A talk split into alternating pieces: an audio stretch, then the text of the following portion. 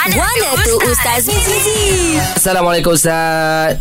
Waalaikumsalam warahmatullahi wabarakatuh. Ada pendengar kita ni Kita pun biasa dengar ni lah Ustaz. Orang kata Berdosa lah Ustaz Dan tak baik kalau kita simpan kuku panjang.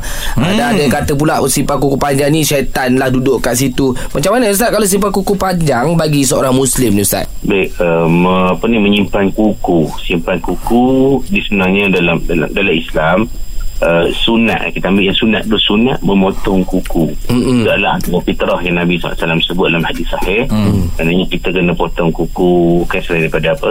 Mm. Kita apa ni uh, mencabut bulu ketiak ada beberapa perkara yang Nabi sebut kan. Mm. Antaranya lah memotong kuku dan juga Nabi SAW beritahu dalam satu hadis sahih mm. uh, kuku ni jangan melebihi 40 hari kita potong. Okey. Oh.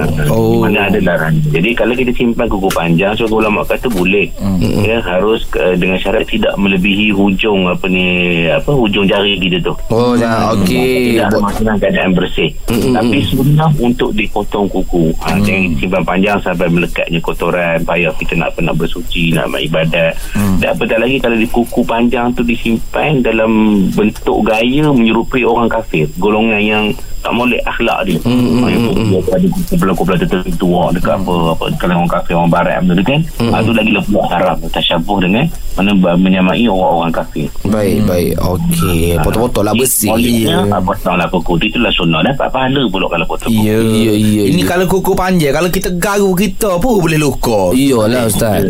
Ha. Apatah lagi garu orang lain Ah, luka hati orang lain. Okey, Ya. terima kasih Ustaz.